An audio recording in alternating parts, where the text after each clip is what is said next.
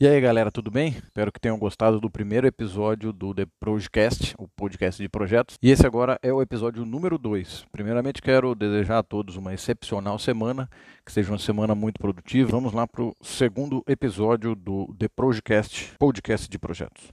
Vamos lá então começar o episódio número 2. Parte 2 do episódio 1. Um. O episódio 1 um foi o que é projeto. Então, eu recebi um, uns comentários no, no, durante a semana e um dos comentários me chamou a atenção dizendo que entendeu o, o episódio, foi muito claro, mas que estava esperando uma continuação desse episódio, porque projeto, é, como eu normalmente eu falo, o projeto é, é simples, mas não é fácil. E por que, que eu digo isso? Porque normalmente eu, eu tenho a característica de tentar trazer as coisas para uma simplicidade.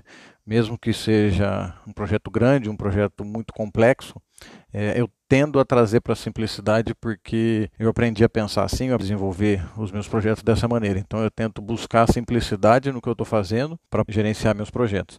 E aí isso me, me remete até uma frase do Steve Jobs, que ele falava assim, né, que foco e simplicidade eram os mantras da, da vida dele e que o simples pode ser mais difícil que o complexo, que você precisa trabalhar duro para deixar o seu pensamento limpo e manter a simplicidade.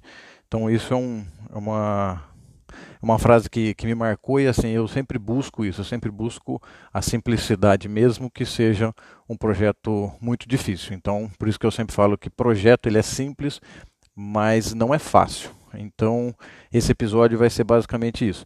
E por que, que ele é simples, mas não é fácil? Porque projeto, invariavelmente, ele envolve mudança. Você sempre está mudando alguma coisa quando você pensa em implementar um projeto. Não importa o projeto que seja, vai ocorrer uma mudança. E uma mudança, ela gera um desconforto, porque ela tira você ou tira a sua empresa, qualquer ou uma outra pessoa, tira de um ponto e leva para um para um outro ponto, sai do ponto A e vai para o ponto B. Então você quer expandir uma fábrica, você quer construir a sua casa, você quer comprar um apartamento, você quer comprar um terreno, você quer fazer uma festa de fim de ano, então, como foram os exemplos que eu dei de projetos no, no primeiro episódio. Então envolvem mudanças. E mudanças geram desconforto. Quando gera desconforto, você sai da sua zona de conforto, né? E aí você está gerando aquela mudança, gera uma insegurança, tem riscos, outras pessoas envolvem investimentos, né?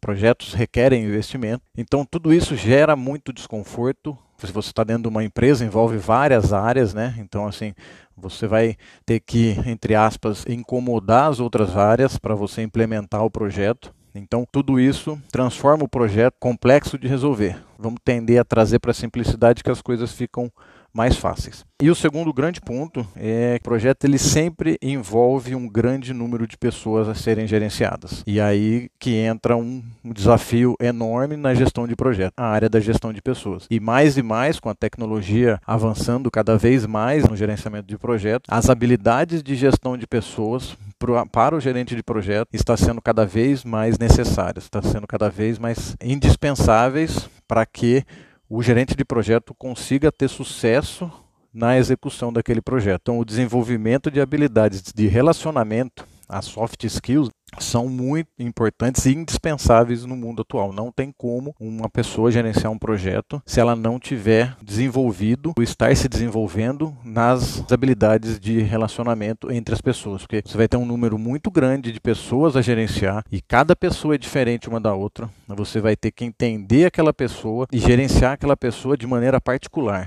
Então aí envolve todas aquelas as habilidades que a gente já fala de inteligência emocional, liderança emocional, aí desenvolver a empatia empatia, desenvolver uma comunicação mais efetiva, uma escutativa, né? Você, você é, escutar para entender a outra pessoa e não escutar para simplesmente responder. Que o normal do nosso cérebro é já está na defesa e você escuta e já vai se defender. O gerente de projeto precisa desenvolver essas habilidades para poder gerenciar o projeto com mais sucesso e da melhor maneira possível.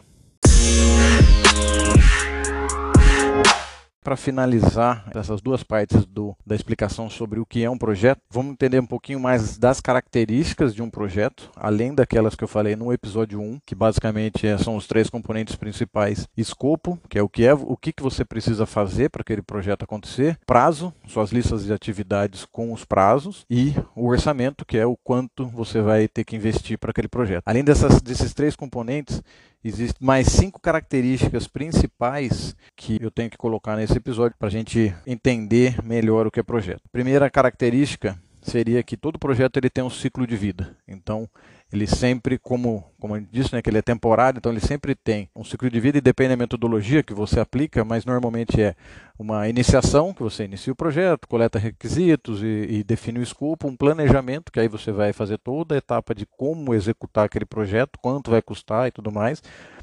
Depois você tem uma etapa de execução, que é efetivamente implementar esse projeto. Em paralelo com a etapa de execução, você tem o monitoramento e controle, que é você ficar monitorando todas as características, os requisitos e tudo mais que você definiu para o seu projeto. E o controle, que é exatamente controlar, ver se está dentro do custo, está dentro do prazo, se está atendendo a qualidade e tudo mais, aceitar as entregas. E depois a última fase, que é o encerramento, onde você vai efetivamente ver que você atingiu ou não o resultado, qual foi, se teve sucesso ou não, e você você encerra o projeto. A segunda característica que um projeto ele é composto por atividades interdependentes. Então, são várias atividades, lá naquela lista de atividades que você fez, você vai ter que entender como que acontece as interdependências entre as atividades. Então, se uma atividade depende exclusivamente de outra, isso é mandatório uma atividade terminar para outra começar, ou se essa depende de, um, de uma contratação externa, então isso tem um detalhamento. Terceira característica é que o projeto ela envolve múltiplos recursos, então tem exige uma coordenação muito grande do gerente de projeto, e por isso que eu falei que uma das coisas mais importantes é gestão de pessoas, né? Porque assim, nesse caso de coordenação de múltiplos recursos, são recursos materiais e recursos humanos.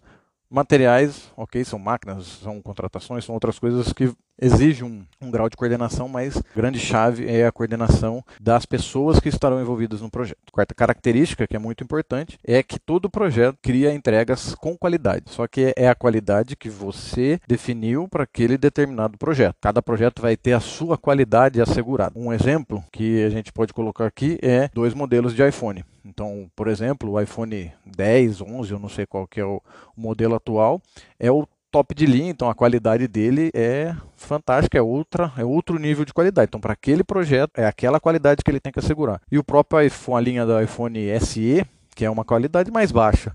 É um produto de qualidade, sim, mas a gente sabe que não é o produto top de linha da Apple. Então, assim, para aquele projeto do SE, ele tem um nível de qualidade para aquele projeto, diferente do nível de qualidade do iPhone 11, por exemplo. Por último, a característica que é muito, muito importante realmente, todo projeto ele é regido pela tripla restrição. Pode também chamar, se vocês pesquisarem, tem um triângulo de restrições, que basicamente é composto de prazo, custo e qualidade, dentro disso o escopo. Então, a restrição de um projeto sempre é ou é por prazo, ou você precisa entregar ele num, num prazo mais rápido, ou é custo, se você tem restrição de custo, ou você tem uma restrição de qualidade. E quando você mexe em alguma das restrições, você vai ter que mexer em alguma das outras. Se você fala que é prazo, muitas das vezes o custo vai ser mais alto e a qualidade vai ser menor. Se você tem mais prazo, você consegue colocar entregas com maior qualidade e também com um custo menor, talvez. Ou se você tem um, o, o drive do projeto, a restrição do projeto é o custo, às vezes o prazo vai ser maior e o, a qualidade também vai ser maior, talvez. Então, assim, isso depende de cada projeto. E aí, projeto a projeto, você vai efetivamente determinar para qual, qual restrição será regido aquele seu projeto.